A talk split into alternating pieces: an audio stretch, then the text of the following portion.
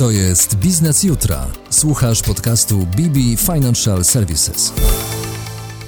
Jowita Michalska, prezeska Digital University i ambasadorka Singularity University w Polsce, moim gościem. Dzień dobry, Jowita. Dzień dobry, witam. Ściągnąłem Cię do studia po to, żebyśmy porozmawiali e, w temacie nowoczesnych technologii, które mogą być adoptowane przez firmy.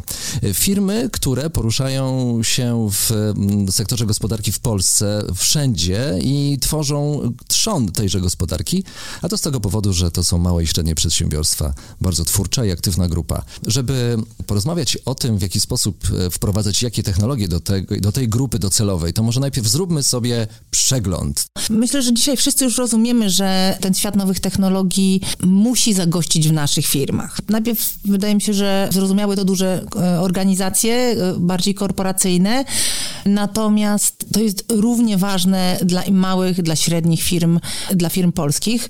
Myślę, że przede wszystkim trzeba by się mm, zastanowić nad tym, czym się zajmujemy i co można zautomatyzować. Być może można znaleźć jakieś nowe źródło przychodów dzięki technologii. Być może można coś sobie uprościć, tak? Albo zamiast zatrudniać kolejną osobę, która byłaby kosztem, być może coś mogłaby robić dla nas technologia.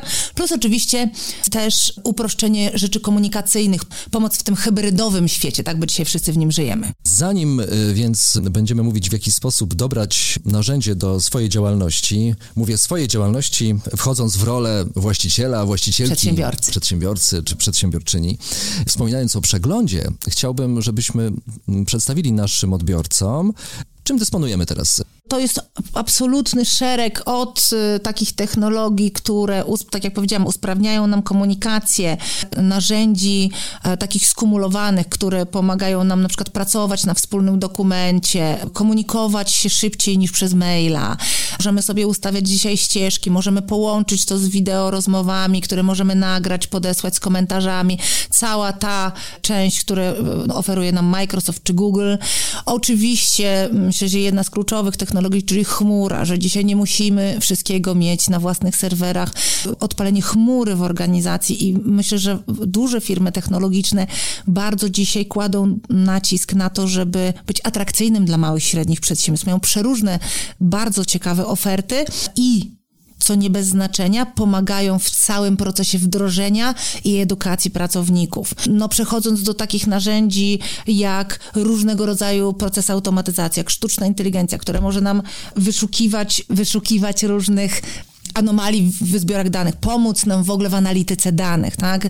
Mamy tych danych coraz więcej, ciągle o tym rozmawiamy, a wiele organizacji te dane ma rozproszone i nie wnioskuje z nich, ponieważ nie ma pod to podpiętego narzędzia. Co jeszcze? No, przechodząc do takich poważniejszych rzeczy, na przykład używanych często w, w przemyśle 4.0 czy w fabrykach, jak cyfrowe bliźniaki, gdzie odtwarzamy, czym jest cyfrowy bliźniak, bardzo ciekawą technologią, która będzie użyta, może być użyta w wielu różnych obszarach, ale na przykład, jeśli mamy maszyny, jeśli maszyna ma cyfrowego bliźniaka, czyli odwzorowane w przestrzeni cyfrowej dokładnie działanie tej maszyny, ze wszystkimi danymi, które ona ma dostępne, możemy na przykład naprawy bądź jakiegoś rodzaju nowe możliwości przetestować e, dużo taniej w warunkach tego cyfrowego bliźniaka niż na konkretnej maszynie. Wiemy też, kiedy ona się zepsuje.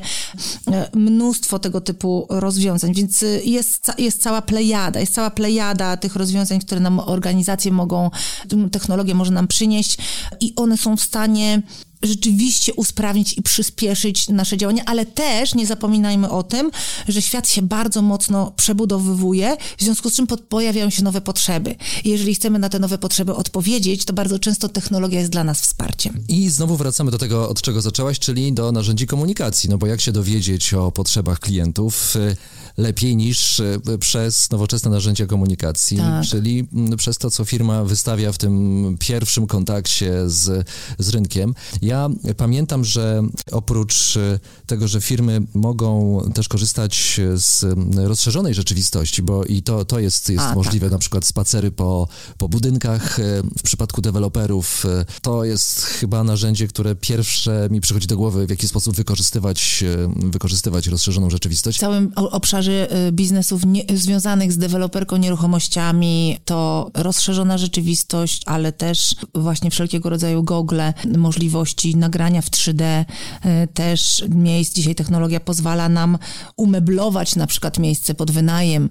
Dzisiaj technologia pozwala nam zobaczyć, czy nasze meble z obecnego mieszkania mieszczą się w nowym mieszkaniu, którego w pandemii nie oglądaliśmy, nie chodziliśmy na przykład e, szukać e, do zakupu nieruchomości albo na wynajem. Mogliśmy to spokojnie zrobić zdalnie. Ta technologia też się bardzo mocno rozwinęła. Wirtualna rzeczywistość, czyli taka, gdzie już nie, nie, gdzie nie widzimy naszej rzeczywistości, wszystko jest w goglach, tam też całą masę możemy pokazać klientom. Są przypadki firm, które na przykład mają w kilku krajach fabryki i teraz jeżeli gogle do wirtualnej rzeczywistości ma ktoś w jednym kraju i ktoś w drugim kraju, mogą sobie pomo pomóc wzajemnie w naprawie maszyny, która jest, nie trzeba się przemieszczać, jest mnóstwo tego typu możliwości. Wspomniałaś o, o umeblowaniu, przecież Polska mm, to jest potentat, jeśli chodzi o produkcję mebli, więc tak. firmy, które zajmują się tym, przecież mogą wykorzystywać tego typu narzędzia. Tak, są już takie platformy na całym świecie, y, które pozwalają na przykład y, meblami danej firmy umeblować całe mieszkanie. Mają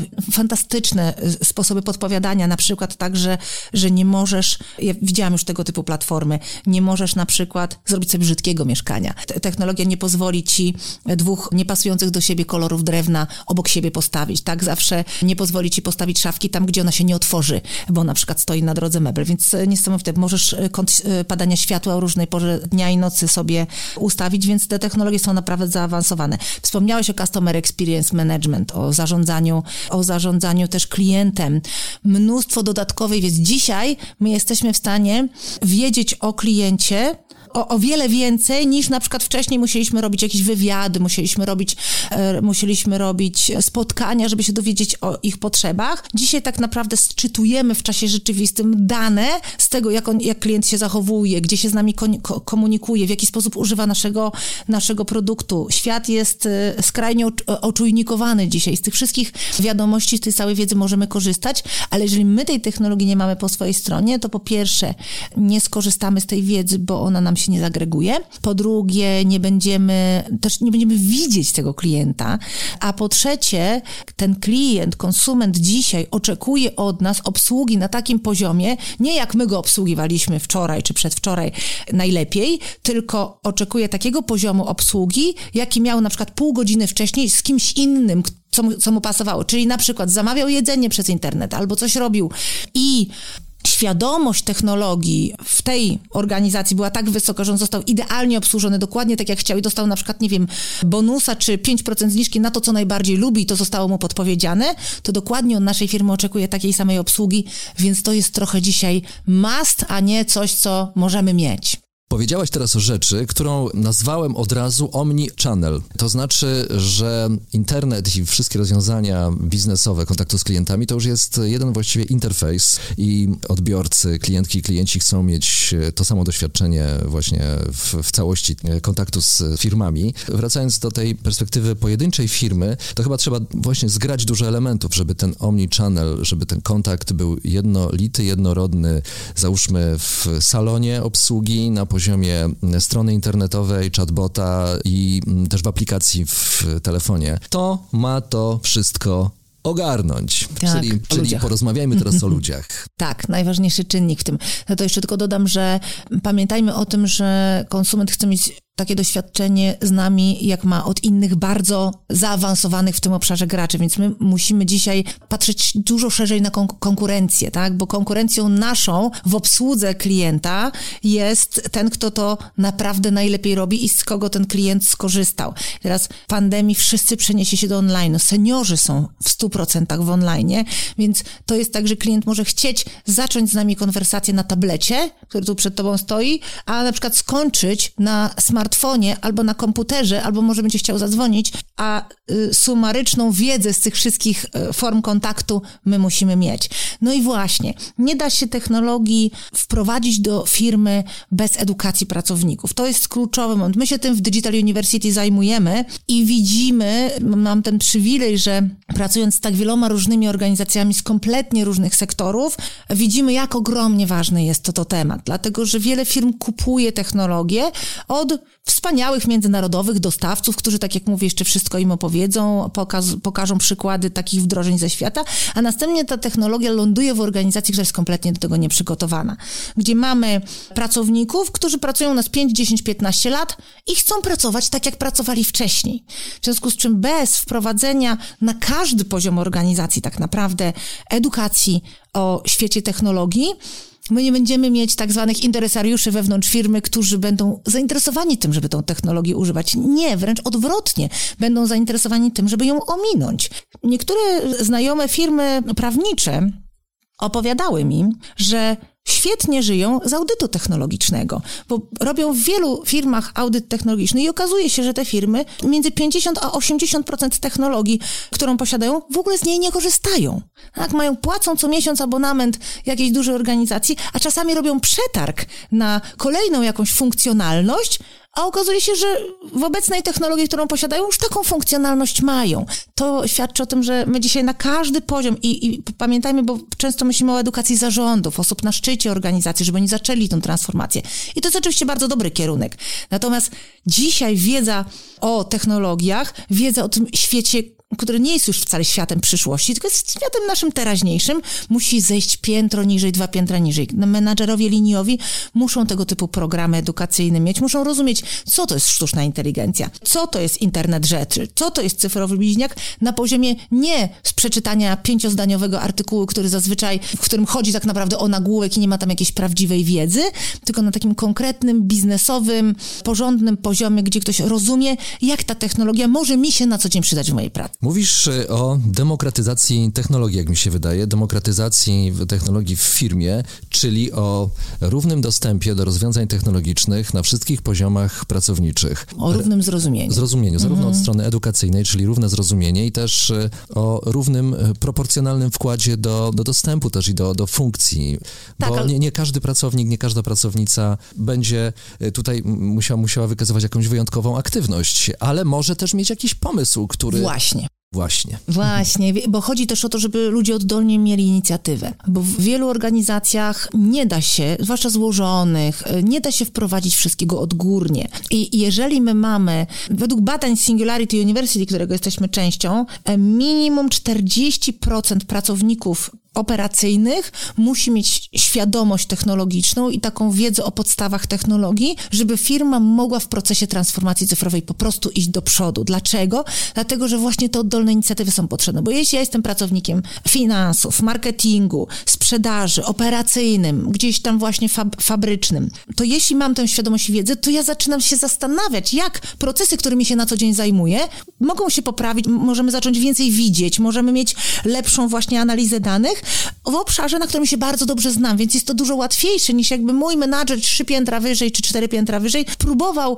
e, wprowadzić modyfikacje do mojego obszaru, z którego nie do końca czasami sobie zdaję sprawę. I oczywiście są, tak jak mówię, są procesy i odgórne, i oddolne, ale musimy mieć możliwość wprowadzenia i tych, i tych. Porozmawiamy teraz o zarządach firm, o liderkach i o liderach. Jak ja rozumiem rolę liderki bądź lidera właśnie w firmie, to jest to osoba, która musi mieć e, przegląd wszystkiego, wszystkiego, co się dzieje w świecie, w gospodarce, w świecie rozumianym szeroko i wąsko też, czyli w swojej branży, w naszym kraju i tak dalej, i tak dalej. Jak pobudzić, obudzić, jak skierować zainteresowanie i w którą stronę, jeśli chodzi o dobór odpowiedniej technologii właśnie mm, przez, przez top management w firmie. A ja bym powiedziała, że nie zgadzam się trochę z tą tezą, którą Aż, mówisz, proszę. dlatego że dzisiaj przywództwo bardzo się zmieniło, zwłaszcza, że żyjemy w czasach bardzo dużej niepewności i ogromnej zmienności. Dzisiaj menadżer musi być bardziej psychologiem, mówiąc szczerze, niż ekspertem.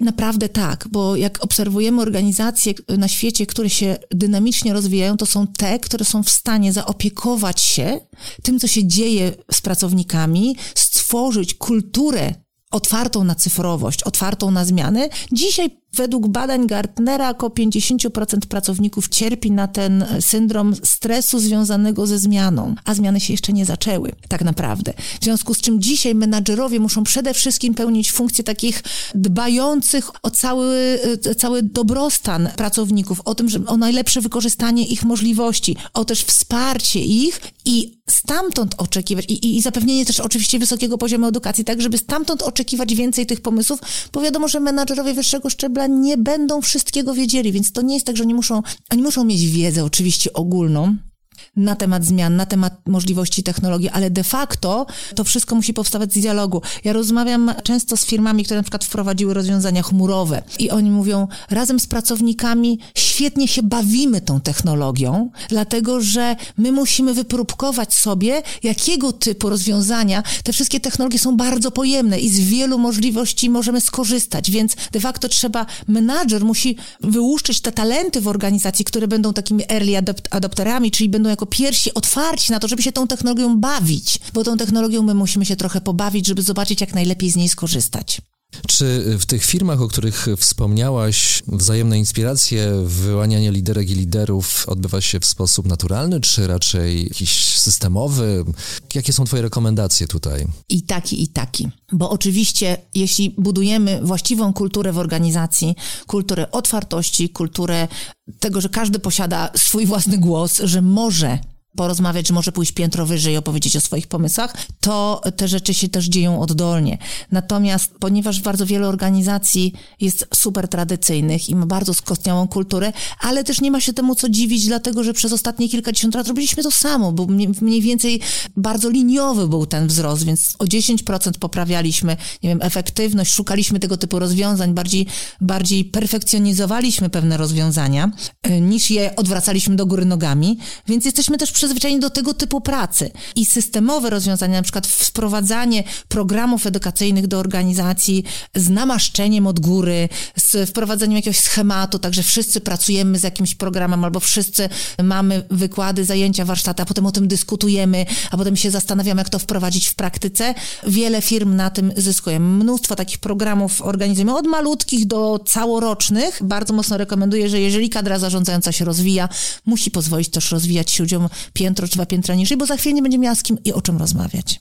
Pięknie powiedziane. Powiedziałaś też jedną równie piękną, ale i charakterystyczną rzecz, że zmiany się jeszcze nie zaczęły. I pozwól, że cofniemy się do tego momentu, bo o to chciałbym podpytać, jak e, mamy to rozumieć? Kiedy więc te zmiany nastąpią i co to będą za zmiany? One, no, nikt tego nie wie, one się będą intensyfikować, bo mamy kilka płaszczyzn zmian, które się teraz dzieją. No teraz to jest ciekawe, jak pamiętam w 2020 e, na początku jeszcze y, mówiłam dużo o tym, że czeka nas dekada zmian, no, wszyscy na to patrzyli sceptycznie. Jak się zaczęła pandemia, w tej chwili mamy wojnę i całą masę implikacji z tym płynących i uchodźców i zobaczmy jak na przykład zmiany na rynku nieruchomości, tak? I jak, jak fluktuują, jeśli na przykład ktoś ma do wynajęcia mieszkanie, to w przeciągu ostatnich dwóch lat zobaczył wszystkie możliwe scenariusze. Ta, taka prosta rzecz.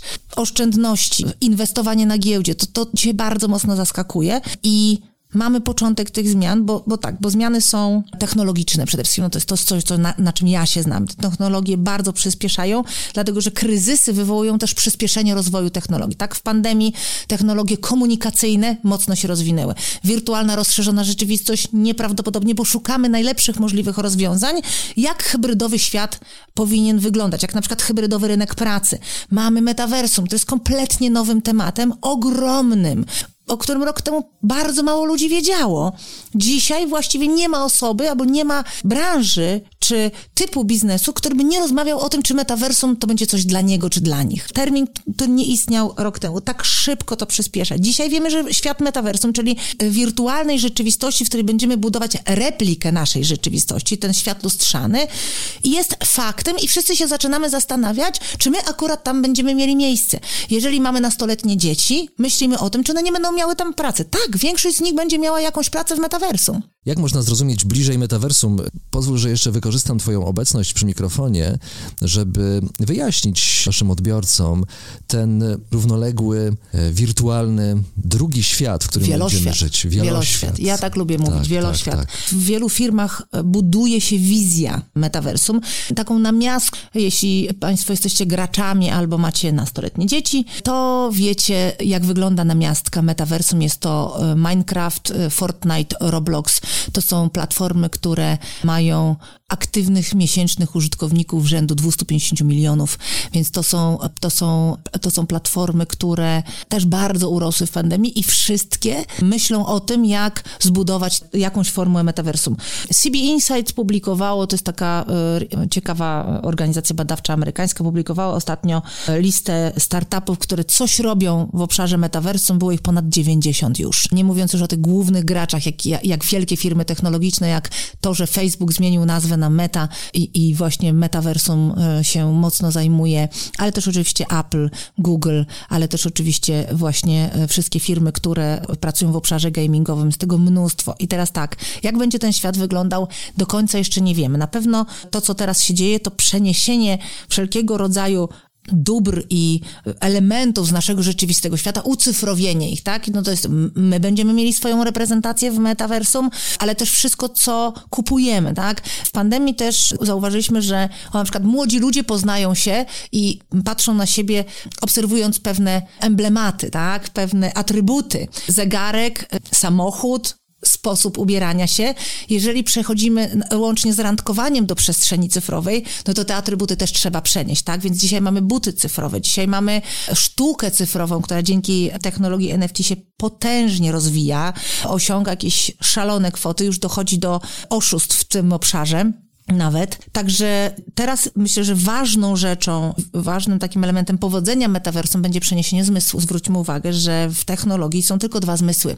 Tylko wzrok i tylko słuch tak naprawdę, masowo. Więc czy powoli myślimy o tym, jak przenieść węch do metaversum, jak przenieść dotyk do metaversum. Tak oczywiście w wirtualnej rzeczywistości mocno się z tym eksperymentuje. Mamy, mamy słuch 360, że jesteśmy w stanie po założeniu gogli już słyszeć, jakby coś było z tyłu albo słonie biegły po lewej. Mamy kombinezony i rękawiczki, które nam pozwalają e, czuć. No, e, trochę tego jest, ale to są jeszcze technologie nie aż tak zaawansowane, żebyśmy się w pełni czuli obecni w tym metaversum. Technologia chce, żebyśmy tam byli, byśmy się tam przenieśli oprócz spania i jedzenia, czego możemy mieć trudność przenieść do, do tej przestrzeni, wszystko inne będziemy mogli tam robić. Pracować, tak, bo jeżeli znowu będziemy kiedyś zamknięci w domach, część z nas mieszka z wieloma innymi osobami na 40 metrach bez balkonu, będzie chciała założyć gogle, który będzie nagle pracowała, po pierwsze będziemy się widzieć, będziemy mogli ze sobą rozmawiać, mm, będzie mogła, część osób będzie chciała przyjąć jakąś inną postać, prawda? To też jest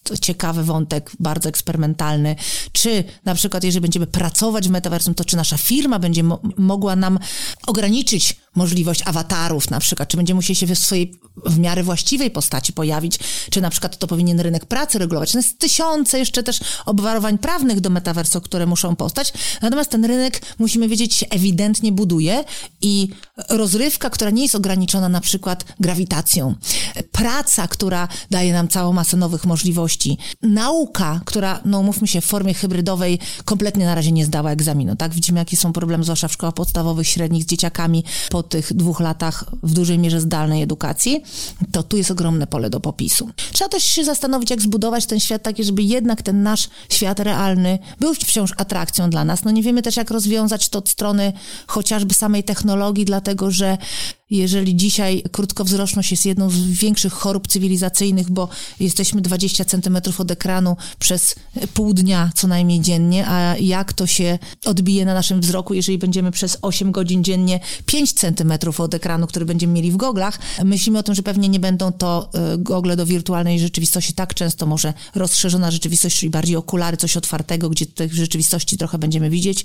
No a jeśli ktoś oglądał film Ona z Hakinem Phoenixem to wiadomo, że też można mieć w, po prostu w słuchawkach to metaversum, prawda? Więc to, to jest dużo, dużo, dużo zmian, możliwości, dużo rozwoju, dużo technologii, ale warto o tym myśleć. Warto się zastanawiać w naszej firmie, czy, czy na przykład nie poeksperymentować trochę z tym gamingiem dzisiaj, z marketingiem w gamingu. Mnóstwo wielkich biznesów już tam jest. Zastanawiam się, czy przyjmiesz zaproszenie na kolejną rozmowę do metaversu. O metaversum tak, bo to jest też, myślę, że w dwie czy trzy minuty nie jesteśmy w stanie o tym porozmawiać. Tak złożony jest to już dzisiaj świat. Ja jestem e, świeżo po powrocie z Austin, z największej technologicznej konferencji na świecie, w której uczestniczy rocznie kilkaset tysięcy ludzi, gdzie jedna trzecia wszystkich rozmów i wystąpień była na temat różnych aspektów świata metaversum, więc tej wiedzy, jak widać, jest po prostu ogrom. Oprócz tego, że pogadamy o metaversum, to jeszcze przyjmujesz zaproszenie do metaversum, gdzie ta rozmowa się odbędzie, tak mogę to zrozumieć. Tak, tak, tak, tak, tak.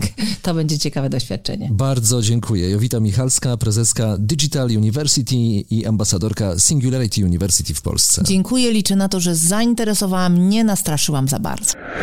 To jest Biznes Jutra. Słuchasz podcastu BB Financial Services.